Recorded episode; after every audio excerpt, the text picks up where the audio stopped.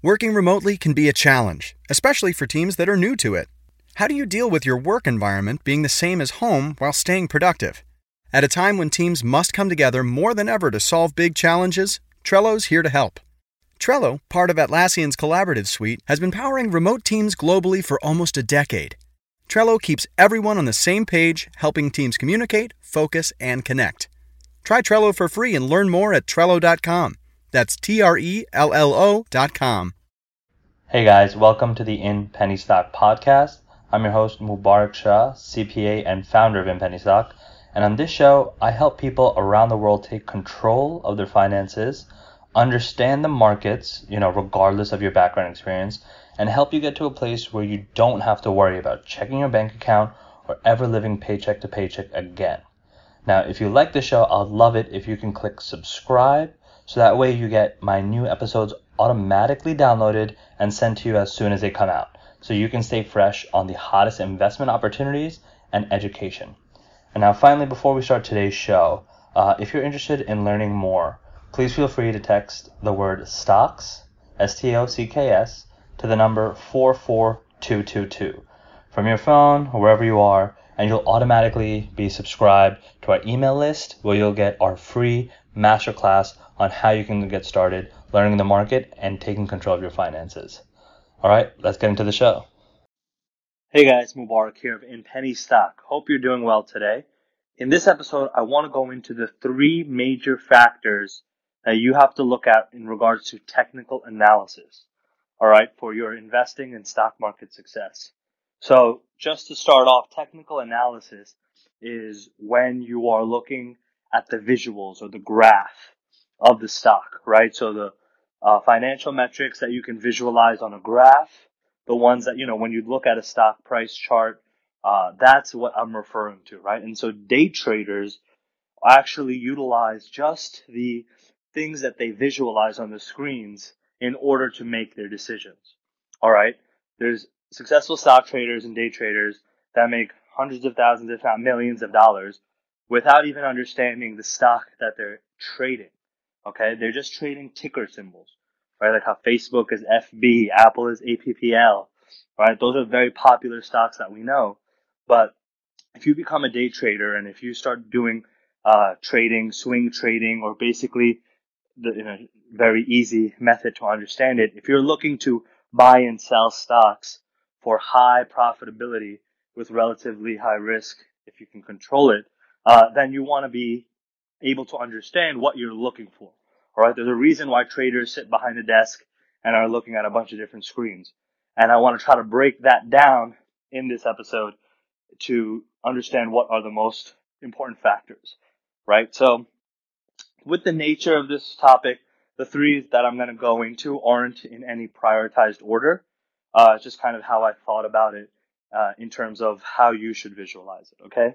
So the first thing I always do, right, when I'm looking at a stock price is understanding the point of support and resistance. All right. And usually within a 52 week time frame. What that establishes is what is the highest point that the stock has gone to and what is the lowest point the stock has gone to. And in order to, there's varying levels of, um, you should almost say believability when you're looking at these charts. Okay if a stock is just only hit the high one time and only hit the low one time. And then it's just it's just going all over the place. You can't really understand a pattern from it because that's what you're doing. I hope you understand that when you're trading you are truly looking for observing patterns that occur again and again within that specific stock price history.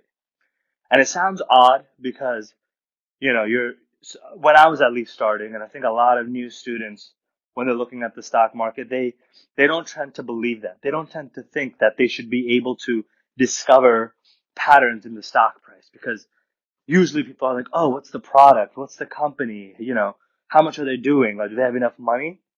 These are all important for long-term trading, and I'll do a different episode on, you know, if you're looking to invest long term, what is prioritized. But for the short term, when you're looking at a stock, right, I have a whole series at inpennystock.com talking about how to research a stock in five minutes or less. And essentially, these are the quick points that I automatically look for the second I look at a stock. And honestly, you can analyze all of this information that I'm going to discuss in this episode within a minute of looking at a stock. But understanding the patterns and knowing what it means is just as important. So those initial, the first major factor is the support and resistance level. You know, between which two price points is the stock bouncing in? Is it trading in? All right. Because from that limited analysis, again, I, you have to understand that stock trading is fast, it's volatile, it's, it's quick. You're not going to sit and try to understand everything about the business, everything about the industry before you make an investment decision. Nobody in the world has time to do that and nobody does that. Okay? So you need to be quick. You, you need to be understanding what you're looking for. So establish the points of support and resistance. The top of the price chart and the bottom of the price chart. And now going back into what I mentioned about a minute, minute 30 seconds ago about the believability of the chart is whenever, if, if, if you see that the stock price seems to, for some reason, and again, you can tame, change the time frames, right? Change it to, I, I change it to all the time frames available. One day, five day, one, uh, five days usually one week, one month, three months, six month, 12 month, right? And what you're trying to understand is what is the differences in the trading pattern and which price points does the stock seem to be revolving around.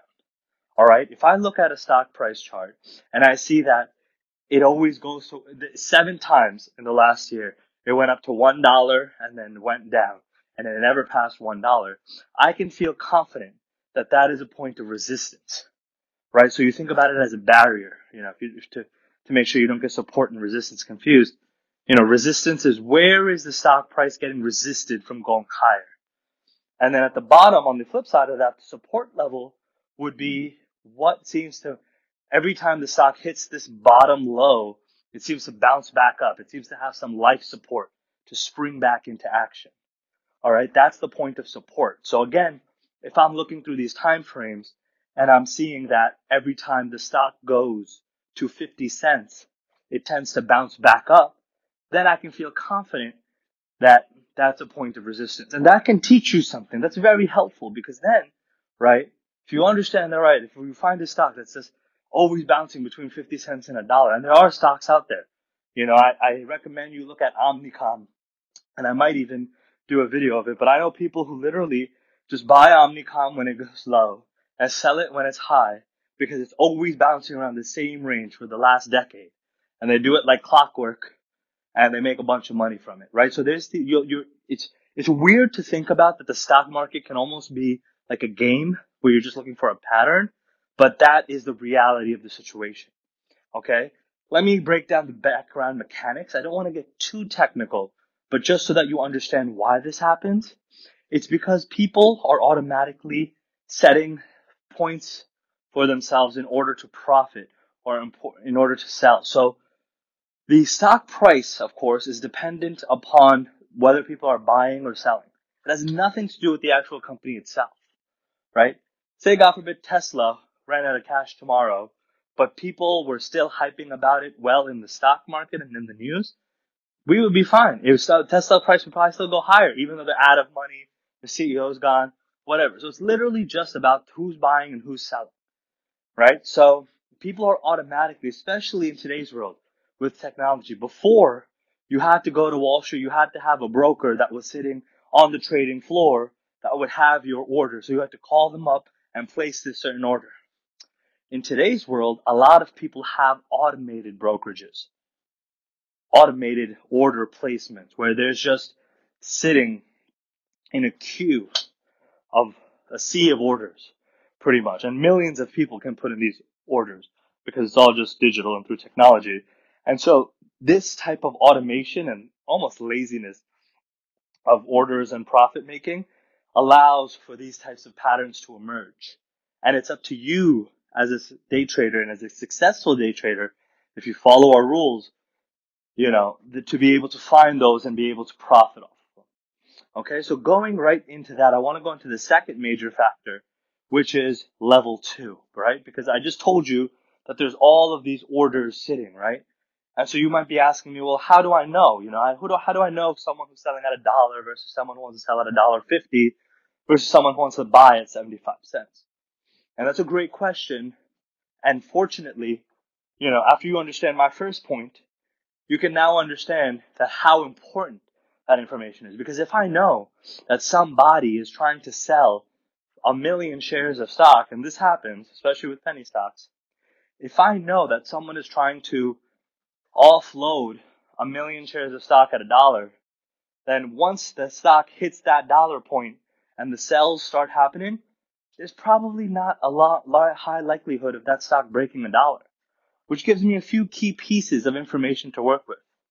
First of all, I know where the level of resistance is. Okay.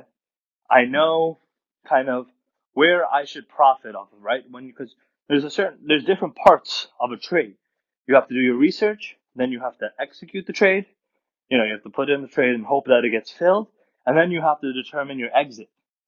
Alright, so trading has multiple steps to it. And once you realize that, okay, listen, at a dollar, this guy has a million shares to sell, you should strategically try to just sell at 99 cents. Because there's a high probability that your order won't be filled at that 1 million, and that the price will just take a downturn, and you might be stuck holding the bag which could have been your potential profits, money in your pocket. Okay? So, first was support and resistance. Second is level two. And so that is super strategic. That I have a whole bunch of videos and courses that are in penny stock backend in the VIP membership that go into level two. If you're not trading with level two, you're not a trader. You're pretty much just gambling or speculating. You know, that's how important it is. That's how important level two is to have, and you know, all broker, pretty much all brokerage platforms provide it. So if you have a broker right now, definitely figure out how to utilize it and how to get access to it. And at inpennystock.com, we have videos on how to get more insight from level two. Okay. And then finally, the, th- the, the third major metric that I think a lot of people overlook is volume, amount of shares traded. Okay. That's volume. And a lot of the times you'll only be able to see volume based off of either it's just like an average number when you're seeing the metrics, you know, usually there's a couple different figures if you have Robinhood or if you have the stocks app on your iPhone or if you go on Yahoo Finance or Google Stocks, however you're kind of looking at these stocks, you'll see that there's only a few um, key pieces of information. They usually give you like the open price, the high, the low, the close, the dividend yield, you know, they give you like the range. And, and so one of the pieces of information in that is volume. And volume refers to how many people are buying and selling that stock price on a daily basis. The reason that's so important and the reason I set that as a minimum threshold for any stock I trade at about 100,000 is because you need that type of liquidity or ability to get in and out of your position in order for you to be a successful trader. All right. There's every trader, including successful ones, have tens, hundreds of stories of times where they weren't able to enter or exit a trade at the time that they wanted to, which either caused them to lose money or miss out on profits or whatever, right? And it's just negative situation. And the reason for that is because there wasn't enough volume. There weren't enough people buying and selling shares. That's why it occurred. Hope you enjoyed that podcast. I know we went into a lot of detail. Uh, but if you have any questions, please feel free to reach out to me at admin, A-D-M-I-N, at inpennystock.com. And feel free to comment, review, and subscribe. That way you'll get notified immediately when we drop the new podcast. And I'm focusing on dropping a new podcast every day. So on your commute to work, at the gym, whenever you're walking, or even just for a casual briefing on what's going on in the markets, you can definitely get an episode from here at, in Penny Stock. And finally, always let me know about what topics you're interested in, either via the review or emailing me, and I'll make sure we deliver the content you're looking for. Thanks for your time.